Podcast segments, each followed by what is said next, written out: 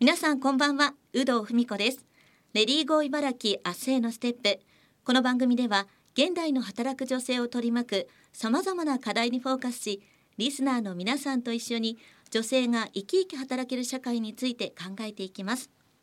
茨城県唯一の女性市長土浦市の安藤真理子市長に3週にわたりお話を伺っています。先週2週目は女性が働くということについてお伺いしました。今週3週目は女性が働きやすい会社社会についてお伺いしていきます。どうぞよろしくお願いいたします。よろしくお願いいたします。まあ市長としては本当に母として妻としてまた以前は会社の経営者としてもお顔をお持ちでした。複数のこの顔を両立させるために工夫していることっていうのは何かあるんでしょうか？そうですね。あのやっぱりいろんな、まあ、顔を持ってい。る時には、はいあの全て完璧にやろうと思わないことっていうのが一番ですかね。はい、であのまあ目片目をつぶるというか、はい、たまには両目をつぶるということで、えー、本当に家の中が、はい、あのなんかもう片付いてないと思ってもいやって思って、えー、今度のお休みにやろうとかあるいは、えー、そのお休みにもできなかったりっていうのもまあいいやって思ったりあと食事もあの本当だったらね手作りをして自分も手作りのものが好きなんだけれども、うん、もう買ってきたものでいいやとか、あるいはもう今日はちょっと外で食べちゃおうとかそういうふうにしてあのまあちょっとズボラなことをしたりそしてあと頼るっていうことも、はい、してきました。もちろん家族にも頼りましたけれども、うん、えー、子供が小さい時はというか例えば幼稚園あの学校の時はママ友にも本当に助けてもらいました。うん、えー、いろんなことでやっぱり、えー、自分一人で抱え込まないようにあのそれは意識してというよりは本当にズボラなので、うん、あの頼んじゃったりっていうことでしましたけれども、うん、今思うとやっぱりそれがあのずっと働くことができたことじゃないかなと思っています。うん、なのであの市の土浦市としてもそういう相談を受けたりとか愚痴のようなことでもいいよっていうそういう制度もこう今作っているところです。あ女性のためのその寄り添い事業っていうのは、はいそうね、そういうところからもそうなんですね確かにこう助けてがなかなか言えない方も多いですよね。そうなんですよねやっぱりそれこそね私はもうそういうふうに恵まれましたけれども、うん、例えば引っ越して行って周りに実は友達がいないとか、うん、そういう人もやっぱりいると思うんですね。でもそういう人たちもこうあの生きやすいようにお話ししやすいようにっていう場所をあの土浦市としては作ってますし、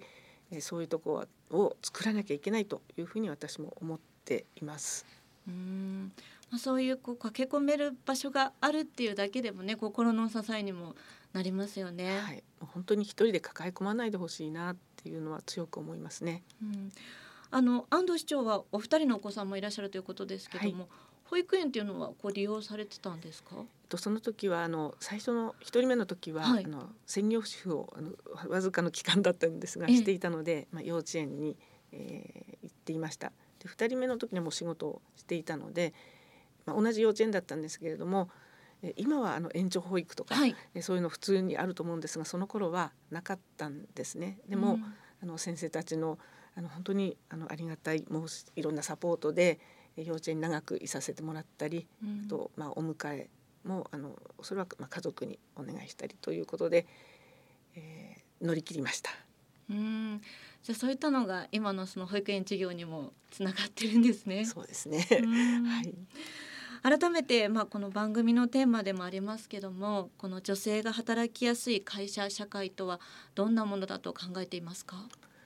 そうですね。あのやっぱり、えー、家族がいて子供がいるっていうのは普通にあの受け入れてくれるあの、うん、まあ、会社社会があの、まあ、理想だなと思います。うん、なんか子供がいることで、えー、ちょっと萎縮したりあのあるいは子供が熱が出たっていうのをこう言えないでいたりとか、うん、あのそういうのではなくて普通にもうお話ができたり受け入れてくれる会社あるいは社会がやっぱり働きやすいとかそれが普通の普通と思ってもらえるような社会にするべきだなと思います。うんまあ、今の日本はまだ過渡期の状態ということですかね。そうですね。過渡期だと思いますね。でもみんなが努力していると感じます。うん、で本当に私たちが働いて